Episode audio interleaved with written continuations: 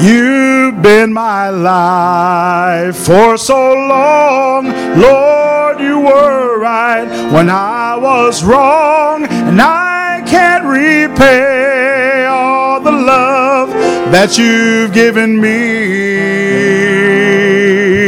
Well, you were my friend when no one cared. I was alone, but you were there, Lord. You're the best thing that's ever happened to me. And I owe it all to you, Lord. And all I have is yours, Lord. Take my life and make it what you'd have it be. Cause I'm your child, you're my father, I'm just the clay, and you're the potter, Lord, you're the best thing that's ever happened to me. Borrowed treasures and borrowed dreams, all life's joys you've given me, and when troubles come, you're always there to make me smile. So let come what may, thy will be done. I love you, Jesus, God's precious Son. Lord, you're the best thing that's ever happened to me. And for every time that I fail, each time I stumble and sin prevails, you me up and you plant my feet on solid ground. And why you love me, I sure don't know, but I'll keep on singing as I go. Lord, you're the best thing that's ever happened to me.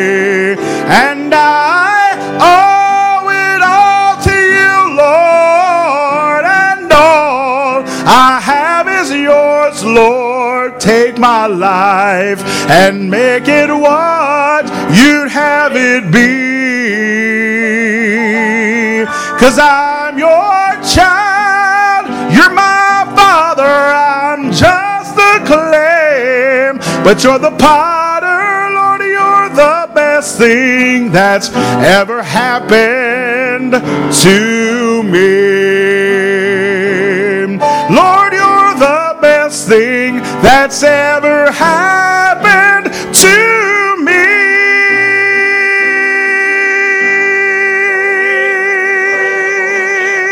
And I believe that tonight He is the best thing that's ever happened to me. And this song heard many years ago, and and uh, move that just a little bit. And uh, it's a good reminder. This song I'm about to sing. It's a good reminder that it is the mercies of God that we're not consumed. It's by the grace of God any of us are in here tonight. We could all be waking up from a hangover from last night, and but by the grace of God, you've been in church, and God's been good to us all, and we need to remind ourselves of that every once in a while. I remember where I was when God saved me.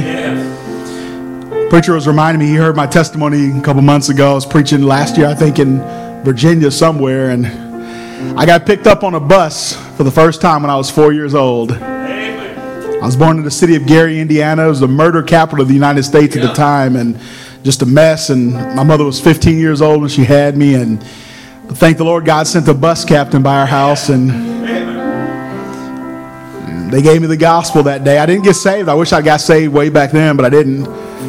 When I moved to Milwaukee, after years of going to other kind of churches, any church that would run a bus or a van we'd go to. But then all of a sudden, I met a member of Faith Baptist Church 30 years ago, 31 years ago now. And I started coming to church and I got saved. I was 11 years old. March 21st, 1993, I got saved. I came into church. I was wearing a, a, a wife beater t shirt, you know what I mean? A tank top, and uh, some sweatpants. But God saved me, and every once in a while, one songwriter put it this way he said, Roll back the curtain of memory now and then. Oh, yeah. Show me where you brought me from, and remind me where I've been. Yes, sir.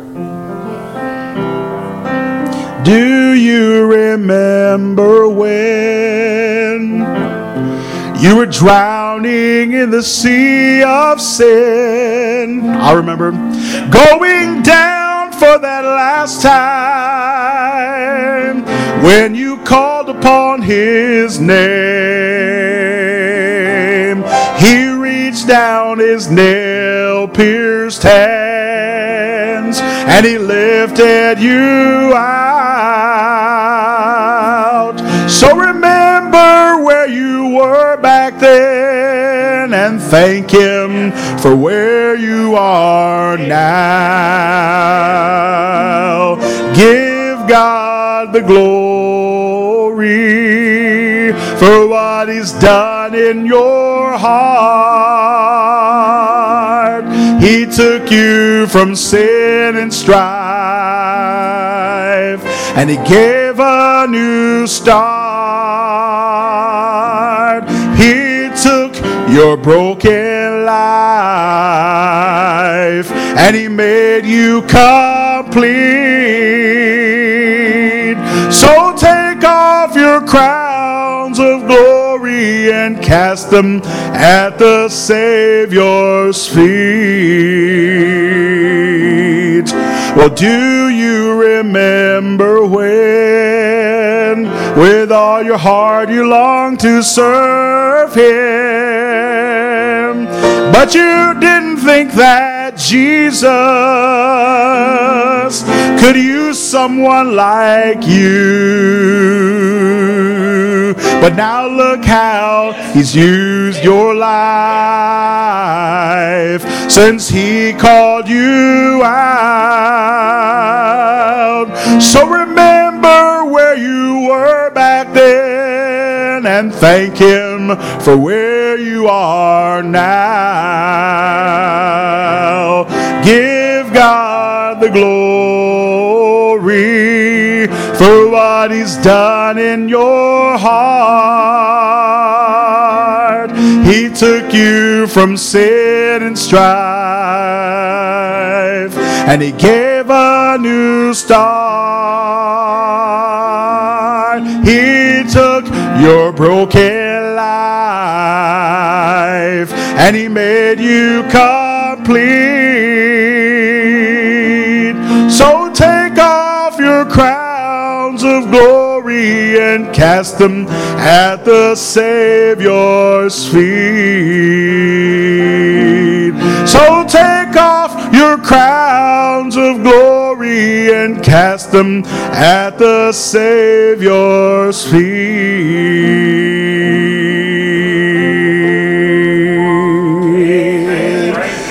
The drunk on the street, the rich in their palaces, the poor and unlearned, and the men of degree. Well, they all have a soul that's in need of salvation, and they all have to come by Calvary. And I am so glad that God saves old sinners. I'm thrilled and amazed that He sets men free. But the biggest surprise in redeeming old sinners is that He would save an old sinner like me. Well, was I so bad that I needed forgiveness? And was I so lost that I had to be redeemed? Well, I wasn't a thief, that I lived in sin's prison, and I was as lost as a sinner could be. And that's why I am so glad that God saves old sinners. And I'm thrilled and amazed that He sets men free. The biggest surprise in Him redeeming old sinners is that He would save an old sinner like me. Is that He would save no sinner like me. I'm glad that He saves those sinners, aren't you? Man, after all those songs, if I wasn't saved here this afternoon, I'd just get saved right now. And uh, man, it's good to be saved, good to know the Lord. And now I wish that, man, once you came to know the Lord, you had no more problems, no more aches, pains, no more trials of life. But that's just not reality, is it? that's right. But I think sometimes God gives us these little reminders in our lives to remind us that in Him we live, and in Him we move, and in Him we have our being. That's right. He said, My strength is made perfect in weakness. Sometimes, I heard a preacher say one time, I was in Tennessee somewhere, and he said this. Sometimes, you know, that, that widow that got to the bottom of the barrel, and she said, I just got a little bit left, and then my son and I are going to die. I heard a preacher preach one time. Sometimes when you get to the bottom of your barrel, you're just getting to the top of God's. Amen. Hey, that's good. Mm. Can I tell you? Sometimes I, I remember I sang this song here, and there was a preacher that had he got he got T-boned in this car. He was coming back from a Christian football camp, and he got he got hit. I mean, almost head on with this other car, and it shattered his pelvis, broke his legs, and he was walking with a cane. And one day he was in a meeting with me, and I began to sing this song. And I could see him back at the time. He was in a wheelchair first, and then he had a little bit of walker, and then he graduated to a cane. And I think at the time he was in between a walker and a cane. He was sitting in the back of the church. And I sang this song. He began to weep. And he said, Brother Allen, afterwards he talked to me. He said, Brother Allen, he said, if all of this happened just for God to remind me to depend on him, because I can't even walk Yeah, without him holding my hand. that's right.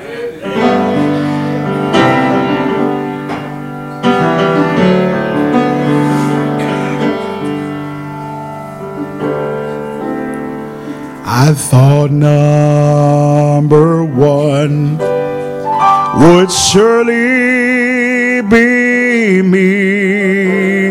I thought I could be what I wanted to be.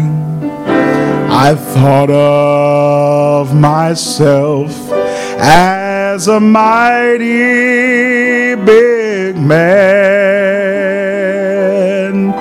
But Lord, I can't even walk without you holding my hand.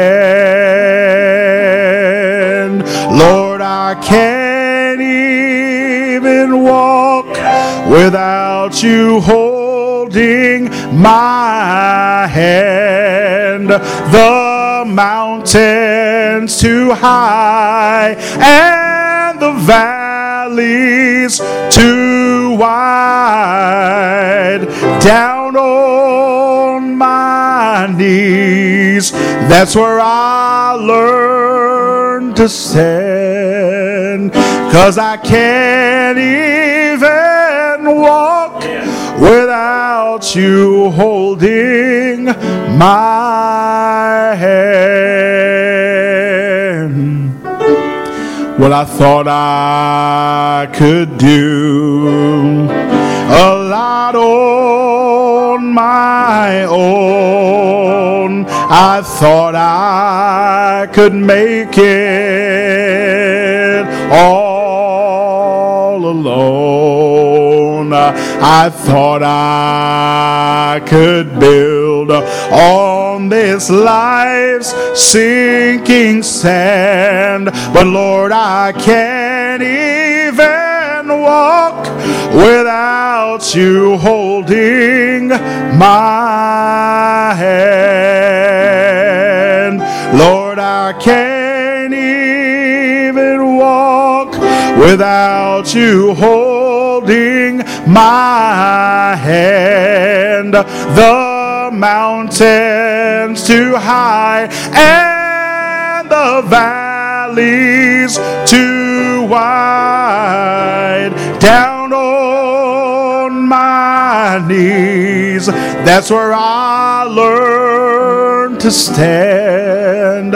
Cause I can't even walk without you holding my hand.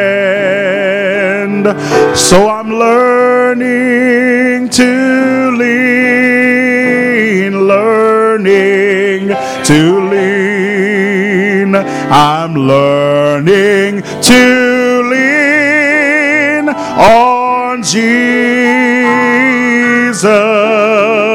And I'm finding more power than I'd ever dreamed. I'm learning to lean on Jesus.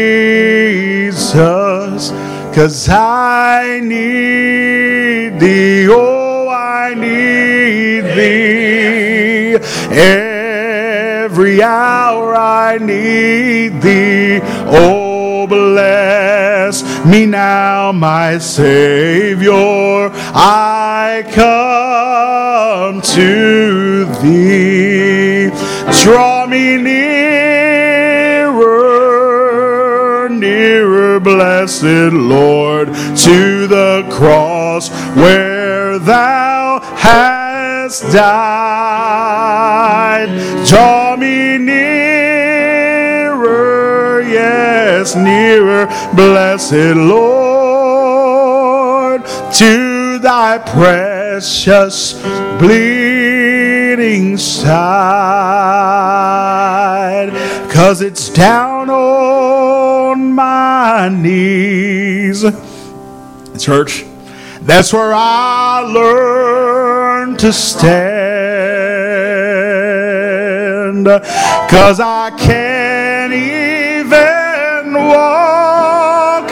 I can't even walk. Lord, I can't even walk without you holding my hand.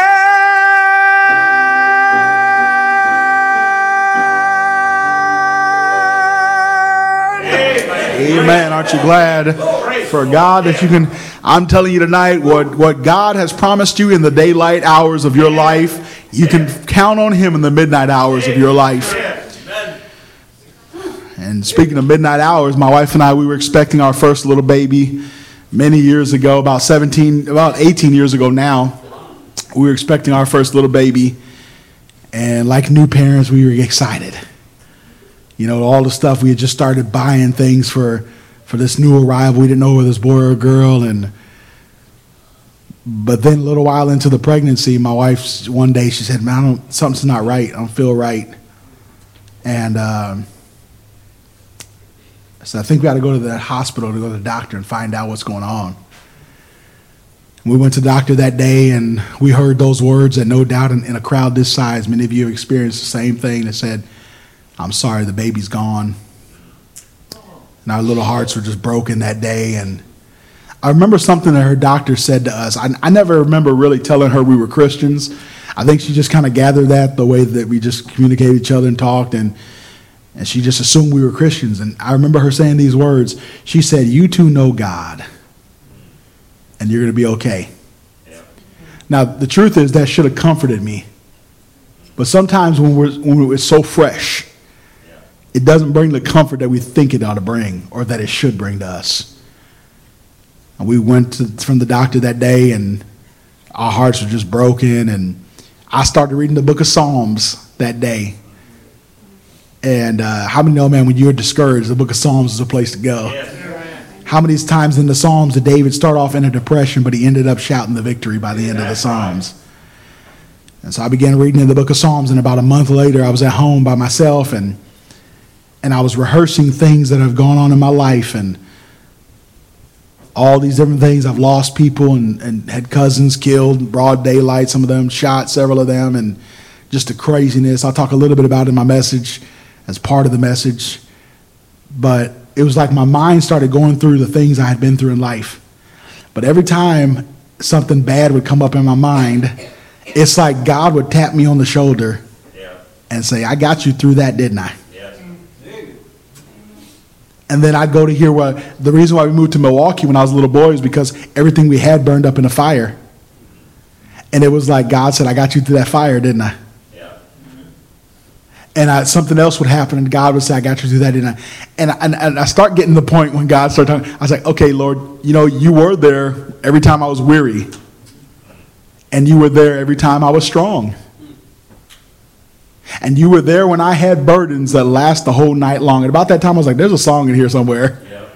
And I got my pen out and wrote, "You were there when I was weary." Amen. You were there when I was strong. You were there when I had burdens that last the whole night long. Yeah. You were there in the midnight to show me that you cared. Every time I thought I'd fall, you were there. Mm-hmm. And it's kind of like not me talking to you, the song is me talking to the Lord. Yeah. Just thanking Him and praising Him for being there every time I've ever needed Him. Amen.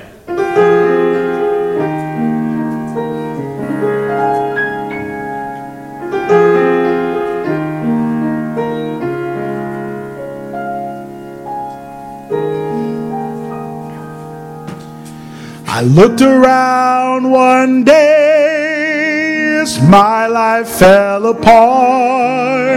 Would anyone help me to find my way? I knew I needed you, Lord, to heal my wounded heart. I needed you while others turned away. And you were there when I was weary. And you were there when I was strong. You were there when I had burdens that last the whole night long. And you were there in the midnight to show me that you cared. And every time I thought I'd fall,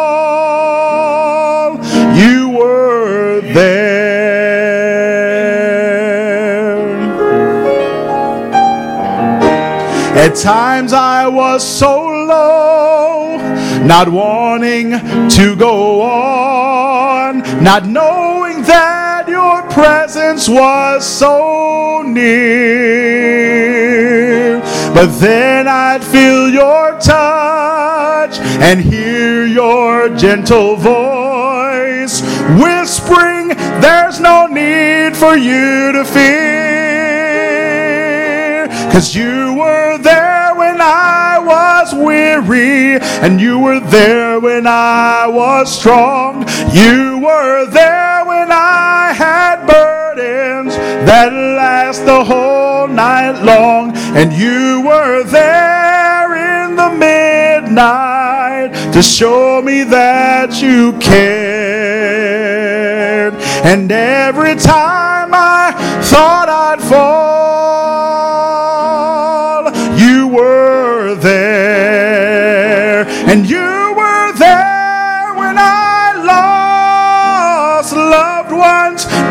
to me. And you helped me to survive upon life's raging seas. Lord, I need you for my trials. I cannot face alone, and I'll still need you when I take my journey home. Cause you weary, and you were there when I was strong, and you were there when I had burdens that last the whole night long, and you were there in the midnight to show me that you cared, and every time I thought I'd fall.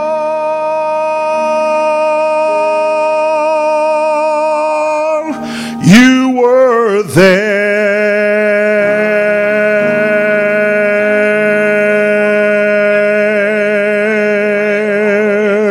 The. Amen. Amen. Lord. That's the Lord and God Yes, God good. Amen. You sing with Amazing Grace, how sweet the sound that saved a wretch like me. I once was lost, but now I'm found. To was blind, but now I see through many dangers, toils, and snares. I have already come. Tis grace hath brought me safe thus far, and grace will lead me home. And when we've been there ten thousand years, bright shining as the sun, we've days to sing God's grace than when we first begun.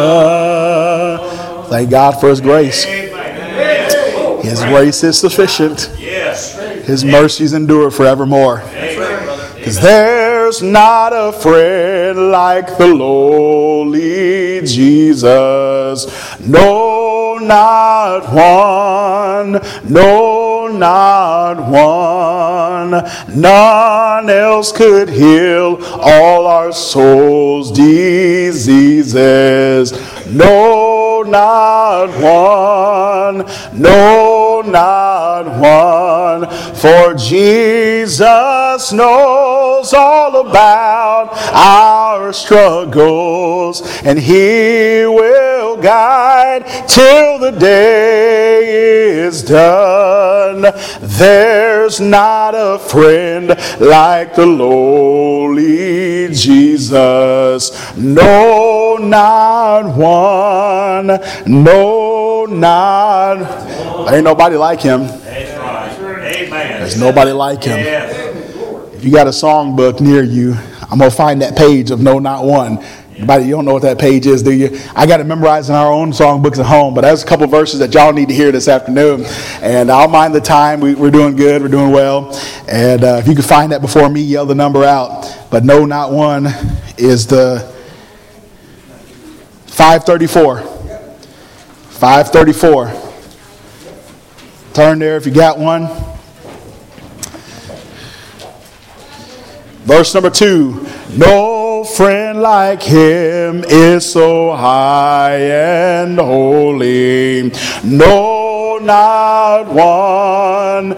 No, not one. And yet no friend is so meek and lowly. No, not one. No, not one. For Jesus knows all about our struggles, and He will guide till the day is done. There's not a friend like the lowly Jesus. No, not one. No.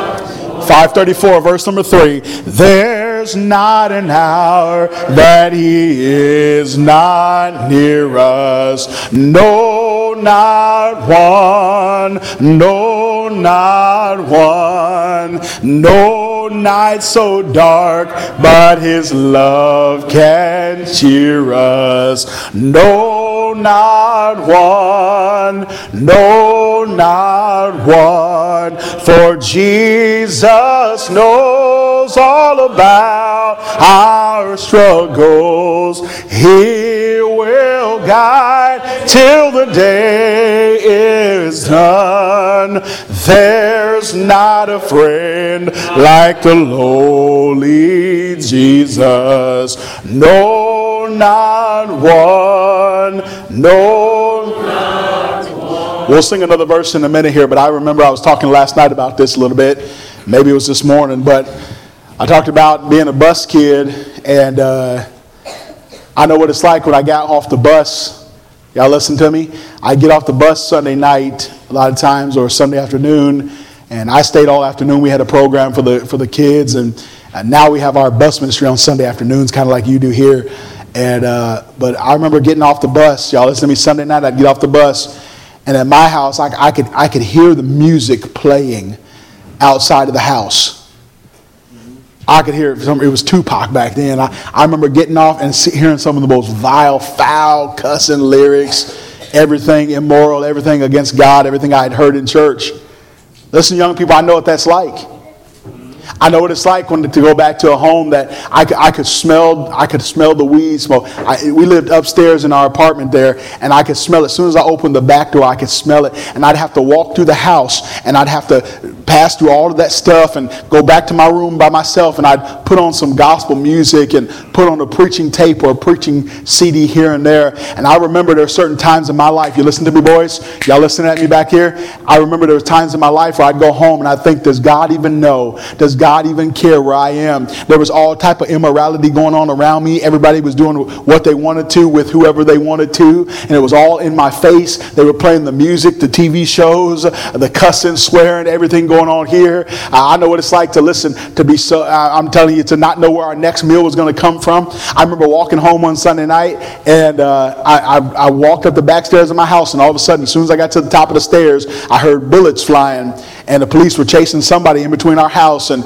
and he was shooting at them and they were shooting at him. He had robbed a bar not too far away from my home. Can I tell you, listen, young people, listen, senior saint of God, God has not forsaken you. That's right. God knows exactly where you are. God knows where you live. God knows who your mama is. Listen to me today, kids. I wouldn't know my daddy if he walked in here right now. I've never met him, don't know his name even. I've never, I wasn't raised in church. Uh, my mother wasn't in the choir. My daddy wasn't a preacher or a deacon. I come to you here this afternoon, not as somebody that has a silver spiritual spoon in my mouth this afternoon, but I came here by the grace of God. His grace has brought me safe thus far. His grace will lead me home. And if you're here tonight and you might be going through a battle, you might be going through a journey, you might have got a report from the doctor this week and you don't know what's going on. You may not even know where you're going to live next week. You might have to stay in a shelter somewhere, or you may be being raised by grandma because mama's addicted to drugs, or daddy's on drugs somewhere, or daddy's in jail somewhere. Can I tell you,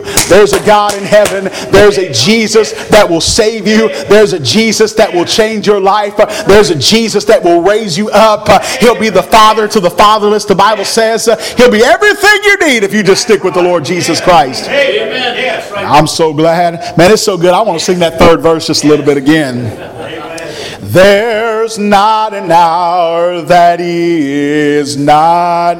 Oh, you believe that? No, not one.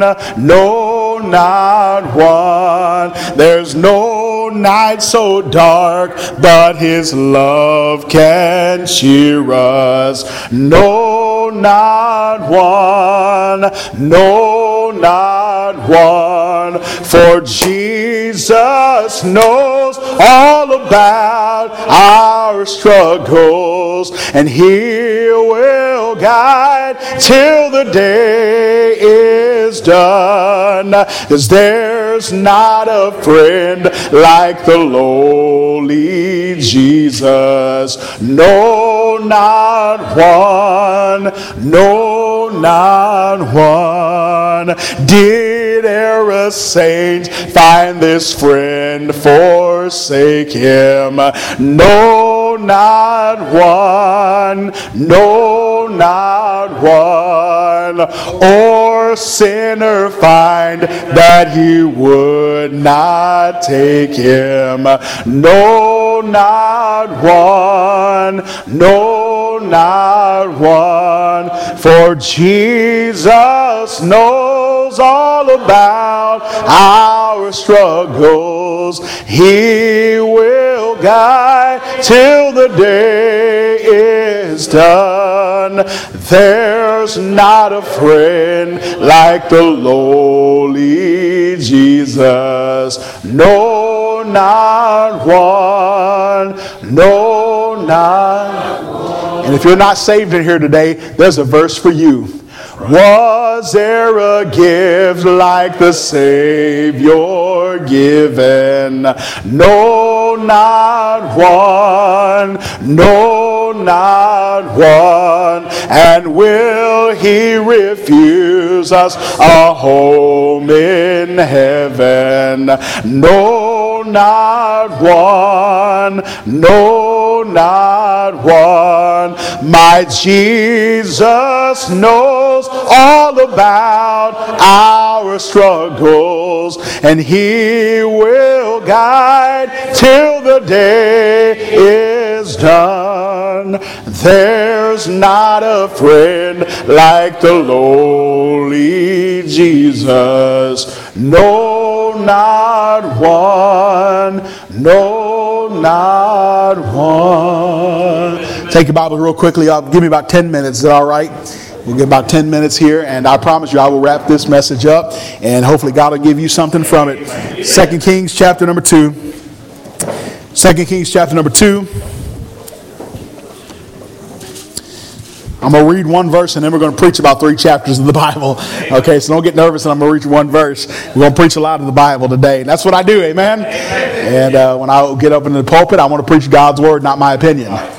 I'm thankful for the word of God. I'm thankful for the King James Bible. The Bible says this in verse number 13 of chapter 2, 2 Kings chapter 2, verse 13.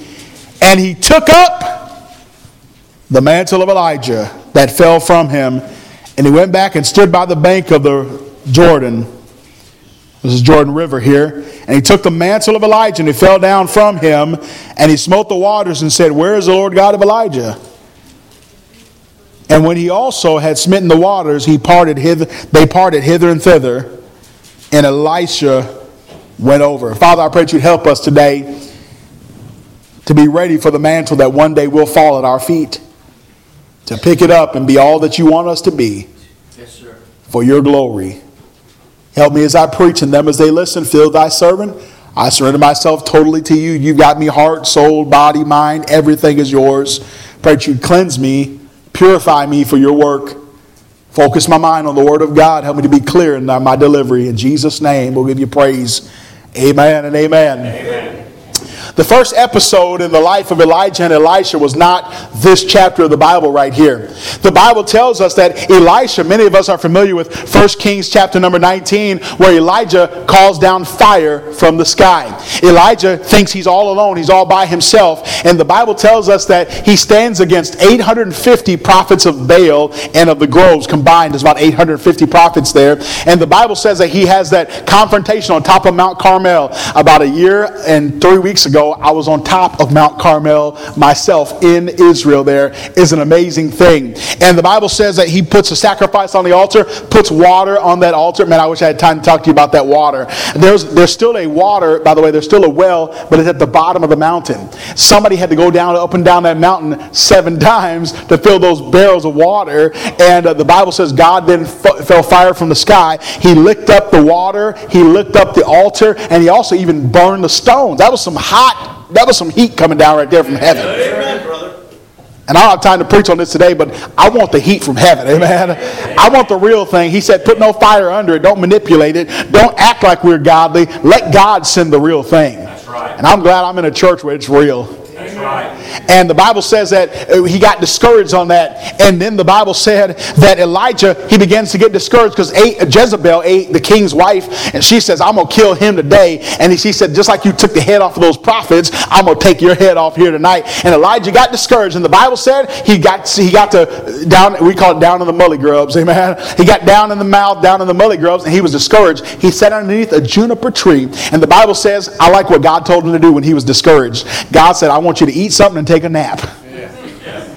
How many know that's always good advice? Eat something and take a nap. Amen. And I'm gonna do all of that this afternoon. and uh, I don't, know who made is that person that made that pulled pork in here? Where you at, brother? You're gonna get a crown in heaven for what you did yesterday. And uh, I don't know what manna was, but I think it had something to do with that pulled pork that you gave. And, well, they were Jews. Never mind. And uh, but. But I want to thank you, by the way. Thank you, church, for you, y'all. You went out of your way to be a blessing to us yesterday, and we appreciate you. And uh, but anyways, he, the Bible said he was up there. He's on that juniper tree. God said, "I want you to eat something, and I want you to take a nap." And the Bible said he got up, and he, God said, "I want you to eat something again, take a nap again." That's always good advice again. And God began to strengthen him. And Elisha said, "Elijah says, oh, I'm here alone by myself." And God said, "Oh no, you're not alone. I still have seven thousand that haven't bowed to me." And by the way, you young people, don't you ever get discouraged thinking that God didn't have more people like you. That's right. There's thousands of bus kids all over this country who are in church right now, who came to church already, who come to church tonight. Listen to me. You're not the only one that's trying to love Jesus in the midst of this crooked and perverse world right here. God's got thousands and thousands of bus kids all around this earth. I've been to the Philippines and seen bus kids. I've been, listen, I've been to Haiti and seen bus kids. God's got us all over the world. They can't get away from us, can they? You like that? Me too. And, uh, and God said, I've got a specific one for you. Yeah. His name's Elisha. And here's what I want you to do. Can I use you, suit man? What's your name again? Justin? Brother Justin, come up here. Brother Justin, I'm, I'm gonna play I'm gonna play Elijah in this play, okay? You're gonna be Elisha. Okay, what's your name? Joseph, No. What's your name? Elijah, Ah, there we go. Elisha. All right. And uh, I'm Elijah. He's Elisha. All right. You got your name? God said this. He said, You're going to come down to Zarephath and you're going to see a man there, and his name's Elisha. It's close to your name. Amen. It'd be like Calvin and Calvino right there. That's the Italian version of me, all right?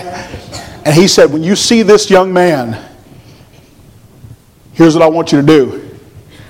And by the way, I am not preaching this afternoon, but I like what he found Elisha doing. Yeah. The Bible says Elisha was plowing 12 yoke of oxen. Yeah. Yeah. That's 24 oxen. He was already busy before God ever called him. We got a bunch of young men sitting around today ready to get called by God, and they're not doing a blessed thing. That's right. That's good. If, if God's called you to ministry, hey, why don't you minister right now? Instead of waiting on some time to preach, why don't you find your nursing home somewhere and go preach the gospel to some forgotten people? Yep. Amen. I better get back on track because we're getting out of here, all right? Watch this. I got a plane to catch in a minute. Watch it.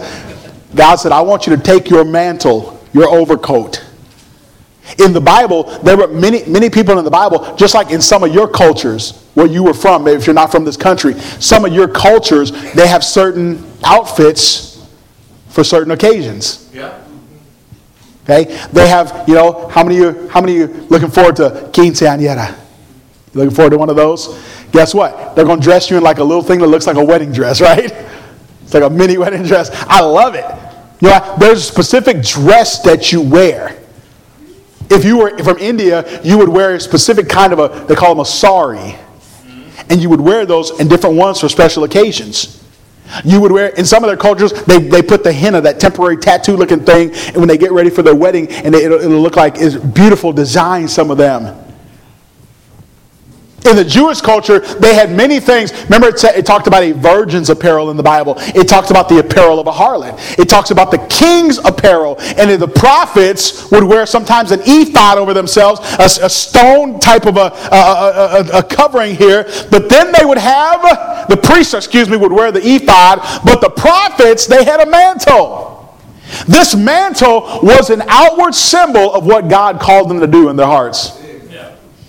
And God said, Here's what I want you to do with Elijah, Elisha, when you see him. He's going to be busy, he's going to be looking that way.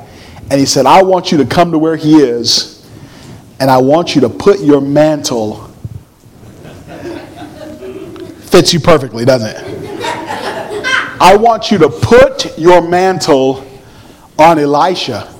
What was he saying by doing that?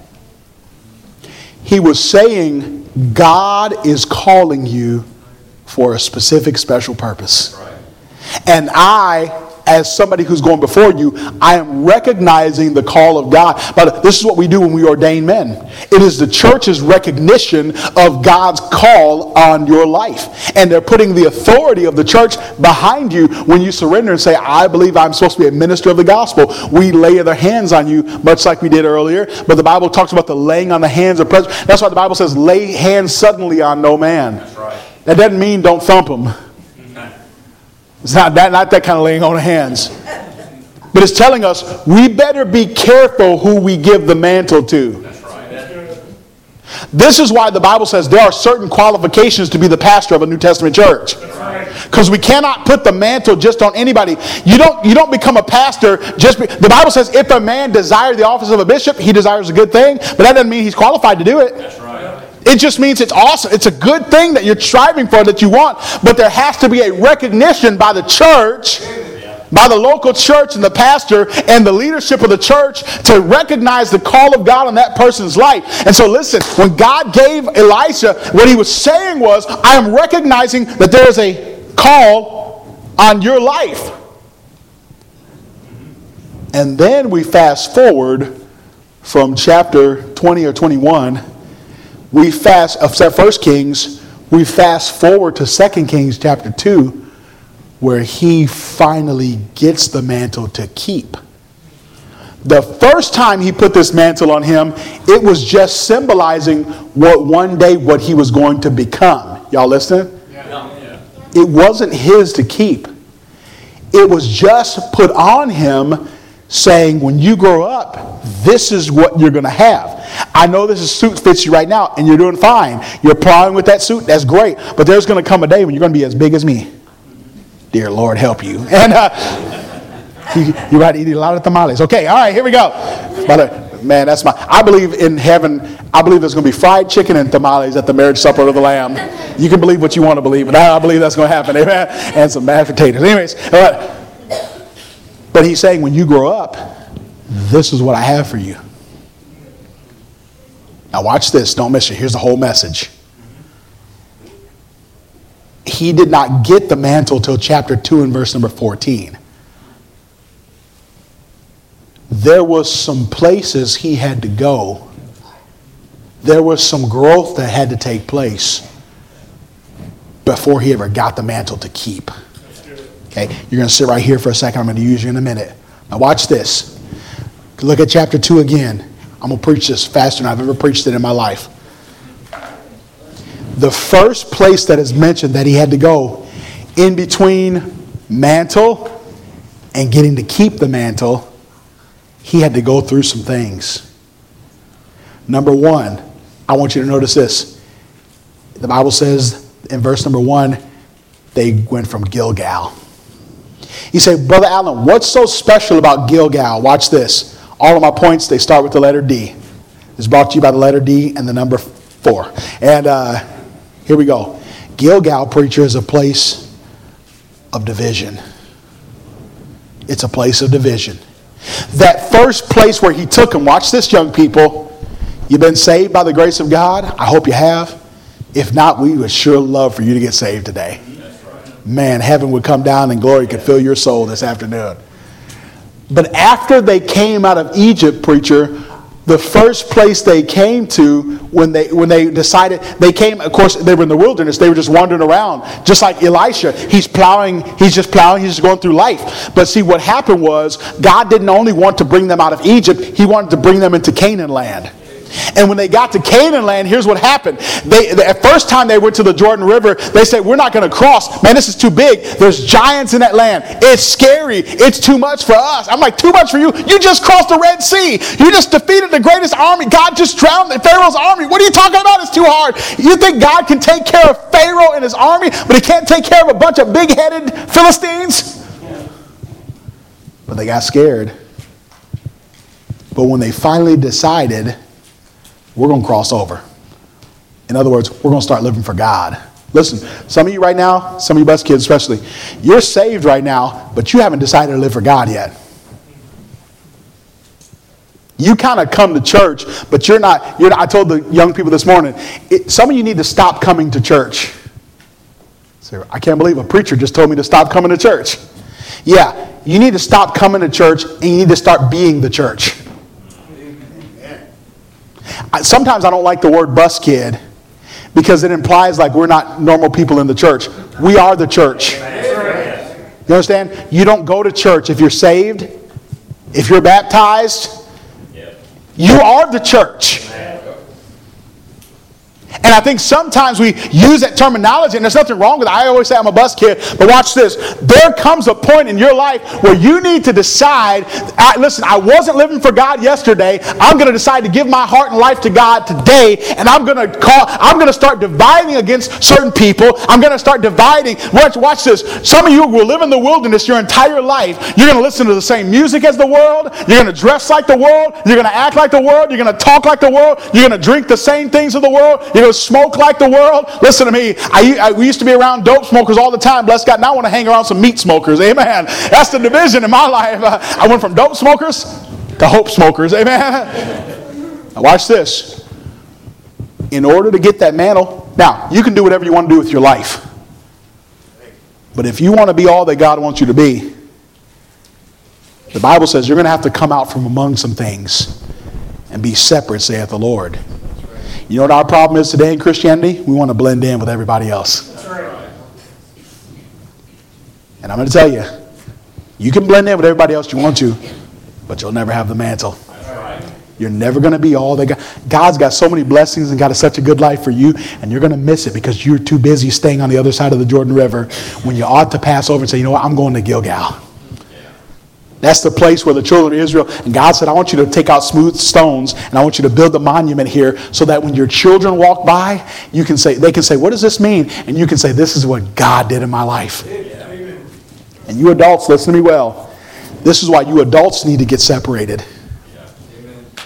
So when your kids say, Hey, dad, why don't we listen to that? And the answer is not because preacher said so.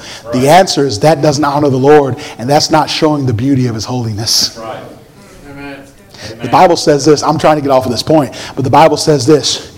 They will have a form of godliness. I'm going to preach a message on this. They will have a form of godliness in the last days, but they deny the power thereof. You know, I've often thought, what are they denying the power of? They're denying the power of godliness. Some of you are so in denial about what holiness and how powerful it is. Well, God doesn't care about, are you sure? Maybe that's why we're not seeing a revival like we ought to see it because Christians are saying, what's wrong with, what's wrong with, what's wrong with? That's right. Instead of realizing the power of godliness and holiness. Yes. Amen. Amen. I'm saying, if you want the mantle of that, yes, everybody all the time, well, I wish it was like it was back then. Boy, it ain't like it was back there. Maybe it's not like it was back there because we're too busy. We don't want to separate from anything. That's right. That's right. See, those older preachers, they believed in holiness and separation. That's right. They lived like a Christian on Monday just like they did on Sunday. That's right. Amen. God said, You want to you want to get that mantle? You're going to have to go to Gilgal with me. Amen. And the Bible says, Elijah says, Okay, I'm going to Gilgal. You're going, I'm going with you. And then, come over with me, buddy. He said, We're going to go to Gilgal together. Now, I got the mantle, but it's going to be yours one day. He said, I got you. We're going to go to Gilgal. And then he says to Elisha, He says, You know what? You stay here. The Lord has called me to Bethel. And Elijah says, I ain't staying here, I'm going with you. That's in the Greek. Amen. And, uh, I'm going with you. Amen. And uh, the Bible says, and they too went to Bethel. Now watch me. Gilgal's a place of division. It's a place of what? Division. Yeah, we got somebody smart over here. Gilgal's a place of division. Gilgal's a place of what? Division. Bethel is a place of devotion. Yes. This is where Elijah, this is where, excuse me, Abraham met with God. Yeah.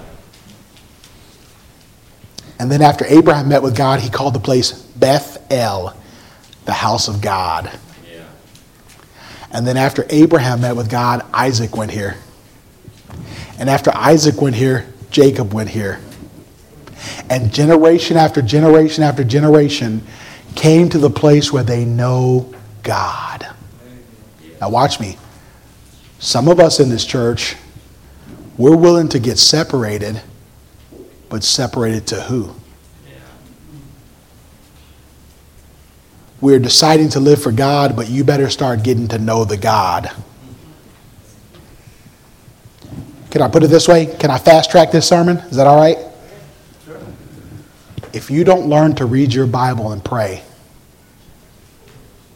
you're never going to get this mantle. That's right. That's good. I tell young men all the time a desire to preach. God may call you to preach. I don't know what He has for your life. He may call you to preach, but a desire to preach without a desire to pray, listen to me, it's just a desire to perform. That's right.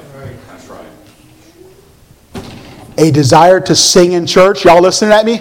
Yes, sir. A desire to sing in church without a desire to know the God that you're singing about. All you are is a performer. That's That's right. right. And there ought to be some young people. Listen to me. I'm talking about you young people. You know when I learned how to pray? I learned how to pray when there were people fighting outside of my house, pulling guns on each other. Y'all listen at me? They were fighting outside of the house, putting guns on. Dear God, you're going to have to help me. I learned to pray when my relatives were fighting with each other. I learned to pray walking home from church sometimes uh, when it was dark outside. I learned to pray when the storms of life were raging in my life. And I learned I, I didn't I didn't just want the preacher's power. I didn't just want all the preacher's performance. I didn't just want to preach in the pulpit or sing behind there or be, get behind a piano someday. I wanted to know the God that that preacher was talking about. And you better get to know God. And you better get to, you- it's great, get divided, get away from the world. Stop acting and drinking and talking and dressing like the world. All those, things, they're wonderful. But you better get to know the God that you're separating to. Right. Amen. Because Bethel is a place of devotion. But there's more. Yeah. Elisha said, Hey, listen, I know you went to Gilgal with me. I know you went to Bethel with me. But uh, that, that's what we're missing, preacher, in our pulpits. We're, we're trying to have a gravel voice like Dr. Harold Sightler. We're trying to do crazy stuff like Carl Hatch. Yeah. But they knew God. Yes. That's That's what we're missing. We want to wear Stacy Adams like Hyles. We want to wear a double breasted suit like Lee Roberson. We want to have a deep bass voice like Adrian Rogers. But we don't want to know the God that they know. We don't want to read that book like they read that book. We don't want to spend time in prayer in the woods somewhere like they spend time in the woods. Some of y'all, I want to be like Granny was. Granny was, old. she was such a godly lady because Granny spent time in the secret place with Jesus. When are you going to pick up that mantle and start spending time in the secret place with Jesus? Yeah. And he said, Listen, you stay here. I got to go over to Jericho. And Elijah said, Uh uh you and your mom, I'm going with you. That's in the ancient Masoretic Hebrew text. And the Bible says, They too went over to Jericho. Amen. Now, watch this. Gilgal's a place of what? Bethel's a place of. That's where you get to know God. Jericho's a place of danger. You remember Jesus talked about that Good Samaritan? Where did that story take place? Side of Jericho. Do you know the first battle that the Israelites fought when they crossed the Jordan River? The walls of Jericho. came tumbling down. Jericho was the greatest fortified city I'm telling you, nobody thought they could defeat the city of Jericho. The history tells us that these walls at some points were so thick that you could ride a chariot on those walls side by side. I believe it said there was chariots that could go up on the walls. This was a great fortified city. It was seemed impossible. It was a place of danger. They had archers on the top of this city. They had guards around the city. And I'm telling you, you say, Brother Allen, what does that mean to me? Watch this. There are sometimes where every one of us has to go through a Jericho. Yes, sir. Every one of you is going to sometime. He said, but I've not faced anything in my life. You will. Amen. You will. Well, man, my life's been blessed. It's been easy. No, listen to me. The Bible says, as a sparks fly upward, so a man is born to trouble. Man's days are short and they're full of trouble. Listen to me today. If you've not faced your Jericho, you are going to face a Jericho in your life. That's right.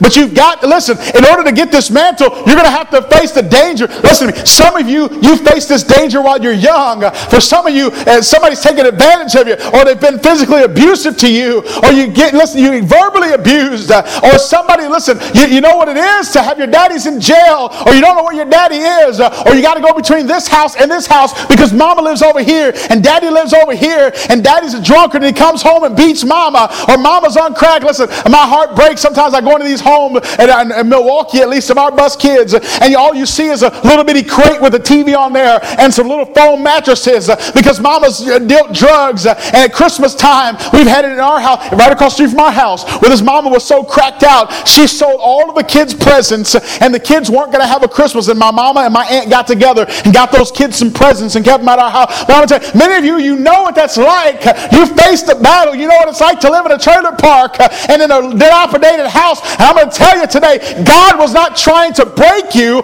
God is trying to make you so that you're ready for the mantle. I grew up a bus kid. I mentioned that already, but watch this. I believe God allowed me to grow up as a bus kid. Several years ago, I preached a bus kid camp. It was me and 240 bus kids.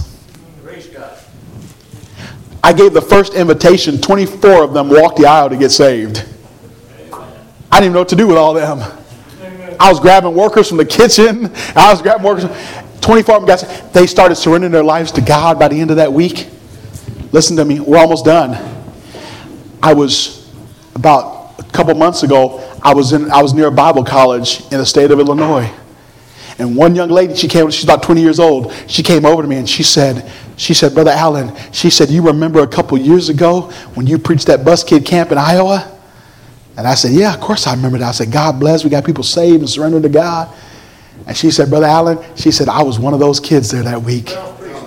And she said, I'm in Bible college right now, trying to learn how to serve the Lord. Amen. You know why? Because God allowed me to go through Jericho. Some of you heard the story, I think I told it last night. When I was 17 years old, I found out my father wasn't my father. I didn't have a clue. None of us did. But because my mama, she was drinking, drugging, partying. I mentioned earlier, I don't know who my dad is. But watch this. God has allowed me, because I was willing to go to Jericho, God has allowed me to preach around this world to some fatherless people who know exactly what I was going through. and I know what they're going through. Listen to me. That's why you don't run from your burdens. That song I sang earlier, that you were there, that song has gone around the world. It's gone to places I would have never dreamed. And it has been a comfort and a minister to people. I didn't even know your pastor. He heard that song. He told me, he's man, I was bawling squalling when I heard that song and your testimony. And I'm telling you, it has ministered to people. You know why? Not because I'm anything special. Not because there's some deep truth in it, because it's not deep. It's a real simple song. All I'm doing is allowing God to use my Jericho. To help somebody else. Amen. Do you know, young men, young ladies that are in this room, God is allowing you sometimes to go through some of the things that you're going through right now. So He's going to use your life one day. Amen. We got a man in our church. He grew up in San Luis Potosi, Mexico. He slept on dirt floors in his life. God saved his daddy through a missionary. He didn't even know that his dad got saved until years later when he led his mama to the Lord. And she said, Yeah, your dad got saved back before he died in Mexico. Brother Juan is his name. Brother Juan has led more people in the city of Milwaukee to Christ in Spanish than any person I know. Amen. See, God can take a boy raised in San Luis Potosi, Mexico, raise him up to be a soul winner. He's not a pastor.